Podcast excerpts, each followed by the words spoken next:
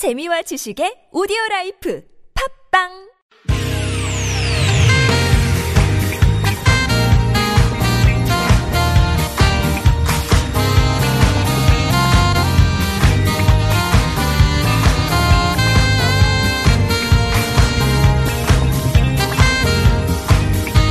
이유가 뭐지? 도대체 뭐 때문에? 세상 만사 궁금한 이야기들 꼼꼼하게 살펴봅니다. 최진봉의 왜?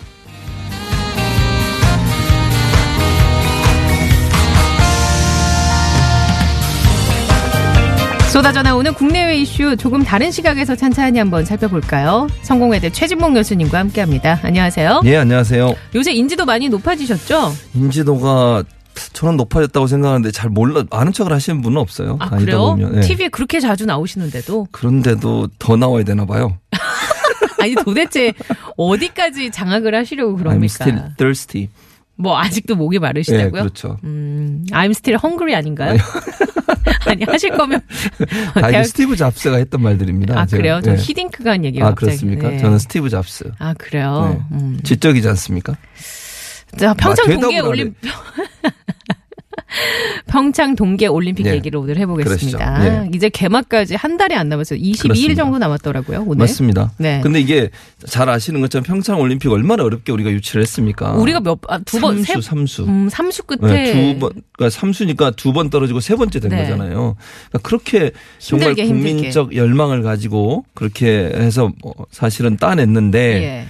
어, 준비위원회 위원장이 바뀐 적도 있었죠. 음. 기억나시죠? 뭐 여러 가지 의혹은 있었지만 실제 네. 왜 바뀌었는지는 얘기가 안 되고 있었고 그 당시 여러 가지 설 중에 뭐 국정농단 사태와 연관돼 있다는 음. 얘기도 있었고 이랬어요. 그래서 맞아요. 조양호 전 네. 위원장이 하다가 이제 이희범 위원장으로 바뀌면서 그때부터 제대로 일이 됐죠. 그러니까 예. 제대로 이게 뭐 위원회가 제대로 꾸려지지도 않고 이러면서 어, 참 부침도 많았어요. 음, 그런데 그렇습니다. 우여곡절 끝에 어쨌든 이제 문재인 정부 들어서고 적극적으로 평창 올림픽을 네. 지원하면서 지금은 이제 잘 준비돼 가고 있는 상황이다 이렇게 볼 수 있겠습니다. 그러게요. 이게 사실 뭐 저희가 고비를 넘어서 음. 예. 차례차례 하나씩 넘으면서 여기까지 왔는데 그랬죠. 최근에 이 평창 올림픽을 예. 이제 남북이 같이 어 어, 출전을 하는 쪽으로 그렇죠. 가닥이 잡히면서 뭔가 분위기 전환이 또 한 번 확 됐어요. 맞습니다. 네. 그 사실은 이제 이 북한의 평- 평창 올림픽 참가는 아주 여러 가지 의미가 있는데요. 첫 번째는 흥행에 아주 중요한 역할을 합니다. 음. 왜냐하면 한 이제 한반도가 사실은 이 평창 올림픽에 북한이 참가하기 전까지만 해도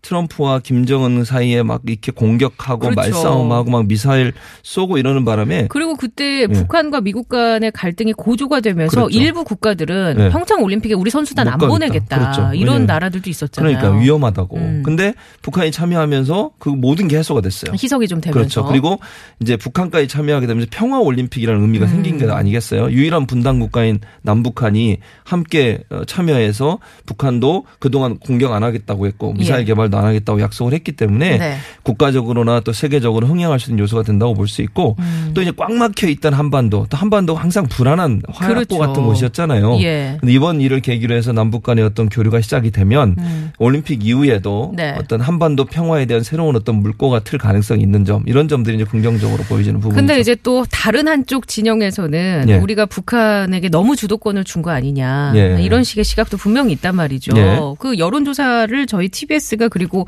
진행을 했었습니다. 음. 그랬죠. 그 내용을 좀 소개를 해주실까요? 여론조사 뒤에는 최재 아나운서 하실 거죠. 이번 조사는 요거.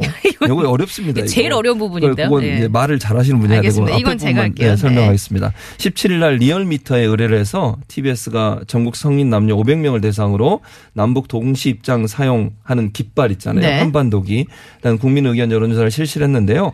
남한 선수단은 태극기를 들고 북한 선수단은 인공기를 들고 입장하는 것이 바람직하다는 응답이 49.4%였어요. 절반. 절반이죠. 예. 또 남북 선수단이 모두 한반도기를 들고 입장 하는 것이 바람직하다고 응답한 응답자는 40.5%, 음. 약 8.9% 어, 차이가 있는데 오차 범위가 있기 때문에 오차 범위가 이제 플러스 마이너스 4.4%거든요. 그러니까 오차 범위 조금 벗어나는 조금 선에서. 벗어난 예. 선에서 그래서 약간 차이가 있는 뭐 지금 이 어, 설문조사 결과로만 보면 각각의 국가의 깃발을 들고 오는 게더 음. 좋다라는 의견이 조금 많은데 네. 그렇게 큰 차이는 없다고 볼 수 있겠습니다. 이번 조사는 예, 이거 제가 읽어드릴게요. 이번 조사는 지난 17일 전국 19세 이상 성인 500명을 대상으로 무선, 전화 면접 및 무선, 유선, 자동응답 혼용, 무선 전화와 유선 전화, 병행 무작위 생성 표집틀을 통한 이미 전화 걸기 방법으로 실시가 됐습니다. 표본 오차는 95% 신뢰 수준에서 플러스 마이너스 4.4% 포인트, 응답률은 6.1%였습니다. 통계 보정 통계, 보정. 예, 통계. 보정. 예. 통계 보정. 겁니다. 예. 2017년 8월 말 행정안전부 주민등록 인구 통계 기준 성, 연령, 권역별 가중치 부여 방식으로 이루어졌습니다.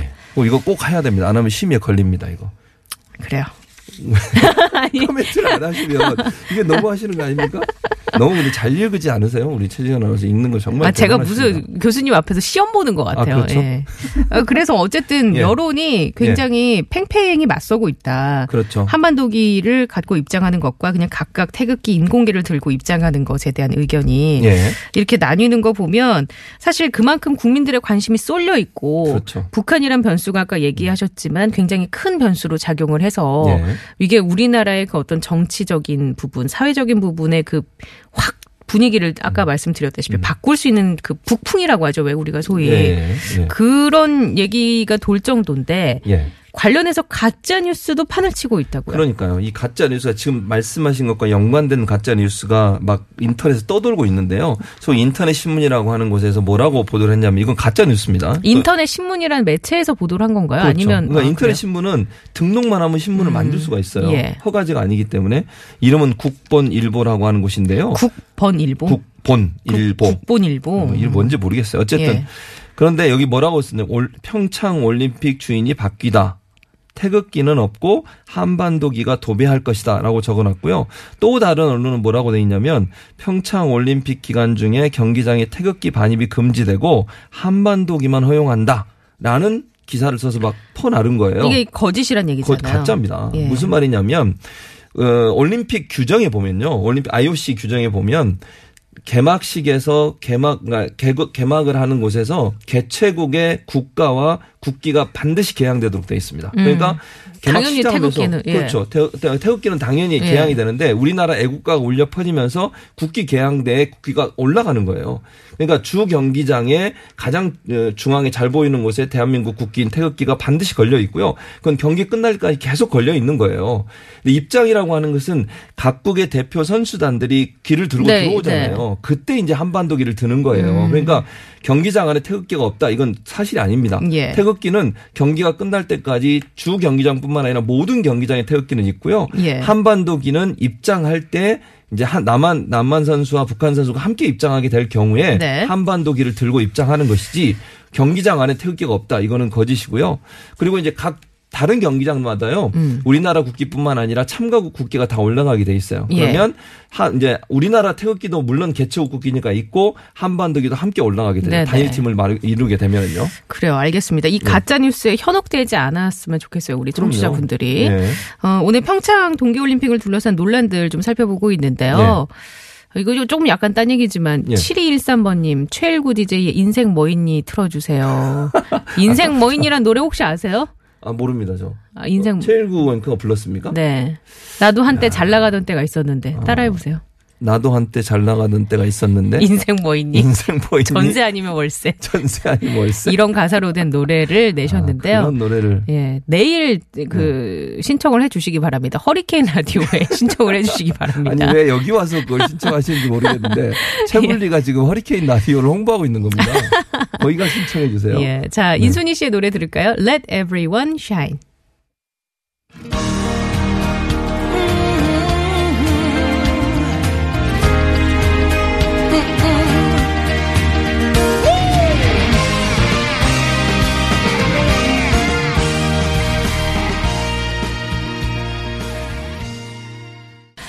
평창 동계올림픽 성화봉송 주제가 인순이 씨의 Let Everyone Shine 들으셨고요. 3395번님, 오늘 고양시 전 지역에서 성화봉송했는데 역시 대한민국 국민들 대단하다는 걸 느꼈습니다.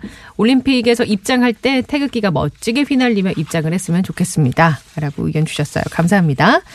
자, 이렇게 평창 동계올림픽 한 걸음 한 걸음 나가가고 있는데요. 예. 흥행 여부는 어떻게 보세요? 흥행 여부는 이제 아까 제가 북한 얘기했잖아요. 네. 북한이 참여를 하고 또 북한의 예술단도 오게 되고 이러지 않습니까? 그러다 네. 보면 흥행은 잘될 것으로 봐요. 그러니까 기대했던 거, 그, 저, 우려했던 것보다는. 우려했던 것보다 훨씬 더 잘 될 걸로 보고 지금 현재 판매 티켓 판매를 보면요 약 70% 정도 판매된 걸로 알려지고 있어요. 네. 근데 이제 지금 현재도 서울시 같은 경우도요 단체로 그러니까 돈을 좀 들여서 티켓을 음. 사서 서울시에 좀 불우한 아동들이나 불우한 가족들한테 무료로 나눠주기도 하고요.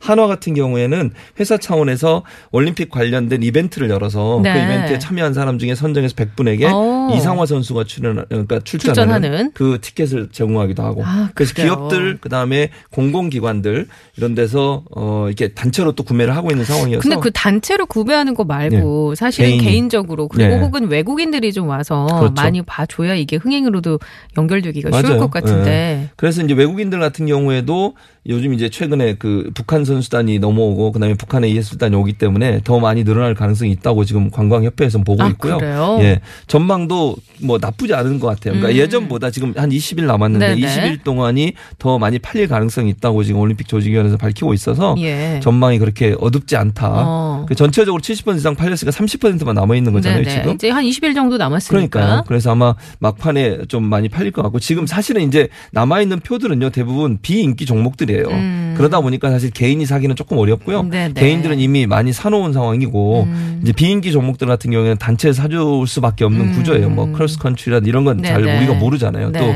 우리나라가 금메달 딸 가능성이 있는 종목 같은 경우에는 막 몰리지만 네네. 이제 좀 우리나라 그렇죠. 선수들이 실력이 좀 떨어지는 음. 곳에서는 잘 안 몰리니까 그런 거는 이제 일반적으로 단체나 기업들에서 대량으로 네. 구매해서 이렇게 무료로 나눠주는 그런 활동을 할 가능성이 있다고 보여집니다. 그런데 또 한 보도를 보니까 예. 외국인들이 우리나라 의 그 평창 동계올림픽을 보려고 예. 계획을 했다가 예, 이게 열차 예약이나 뭐 이런 것 때문에 불편함을 겪는다라는 보도가 있었어요. 맞습니다. 이게 어떻게 된 상황인지 설명을 이게 뭐냐면. 프리패스라는 것인데요. 외국인들을 대상으로 해서 한국 철도공사에서 티켓을 판매합니다. 혹시 이제 청취자들 중에 유럽에 여행해 보신 분들은 아실 거예요. 레일 유럽 패스? 레일 패스 그렇죠. 예. 그게 5개국, 뭐 6개국, 3개국 이렇게 정해져 있잖아요. 그걸 사면 그 나라를 갈 때는 무료로 탈 수 있고 뭐 제한 없이 탈수 네. 있고 이런 이런 게 있는데 우리나라도 평창 올림픽을 보러 온 외국인들을 대상으로 해서 평창 프리패스 라고 하는 것을 판매를 했습니다.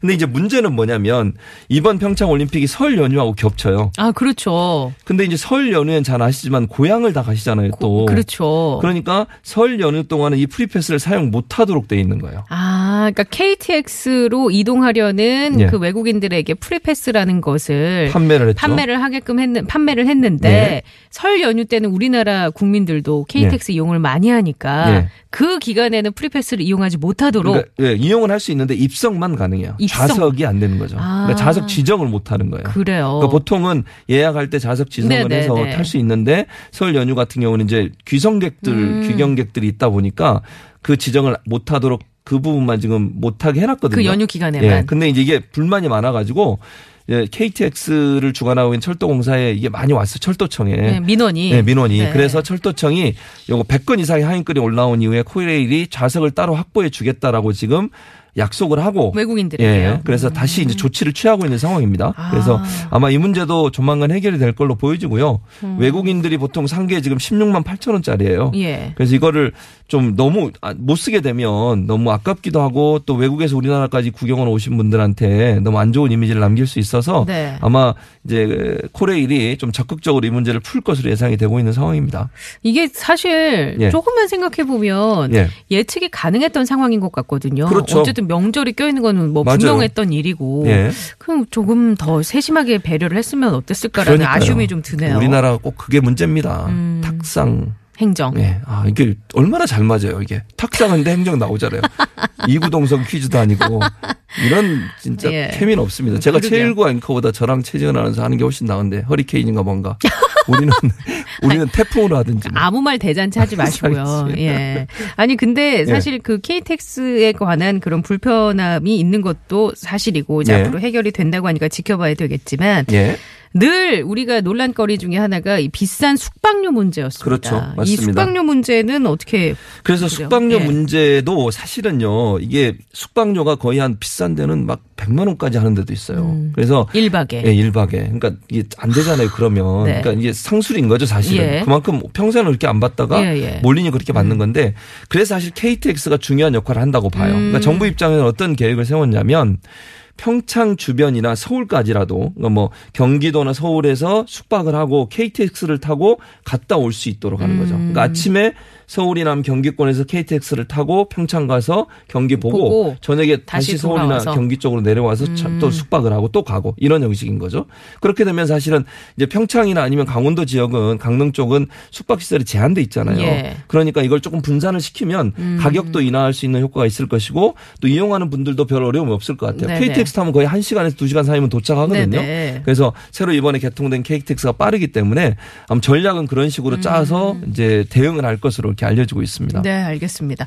마지막으로 예. 아베 일본 총리 이 안 오겠다. 어, 예, 이런 얘기 그러니까요. 했었잖아요. 근데 이 이제- 위안부 합의 때문에 더 이제 그런 입장을 고수하는 것 같은데. 그러니까요. 어떻습니까? 얘도 아니고 이런 식으로 하시면 정말 예. 너무한 거 아닙니까? 저는 그렇게 생각하는데 예. 저는 올 거라고 봅니다. 음. 낙관적으로 보는데요. 2020년이 도쿄 올림픽입니다. 그래요. 그런데 이번에 이제 세계 각국 정상들이 오잖아요. 프랑스 대통령도 오게 돼 네. 있고 미국의 펜스 부통령도 오고 음. 또 이제 아직 다 확정되지 않았지만 외국의 중요 인사들이 오게 되는데 이번 올림픽에 와서 2020년 올림픽을 홍보할 수 있어요. 그렇죠. 2년 후에 올림픽을 해야 예. 되는데 거기 오신 분들한테 홍보해서 일본도 와라라고 얘기하고 또 우리 올림픽도 보면서 올림픽 준비도 배워갈 수 있는 부분도 있잖아요. 노하우를. 네. 그래서 지금은 뭐 어, 위안부 문제 우리가 뭐 음. 그렇게 한 거에 대해서 불편함이 있어서 뭐 마치 확정 안 된 것처럼 얘기하지만 제가 볼 때는 어, 올 것이라 올 것이라고 음. 저는 개인적으로 생각을 하고요. 사실 집권 자민당의 간사장도 그렇게 얘기했어요.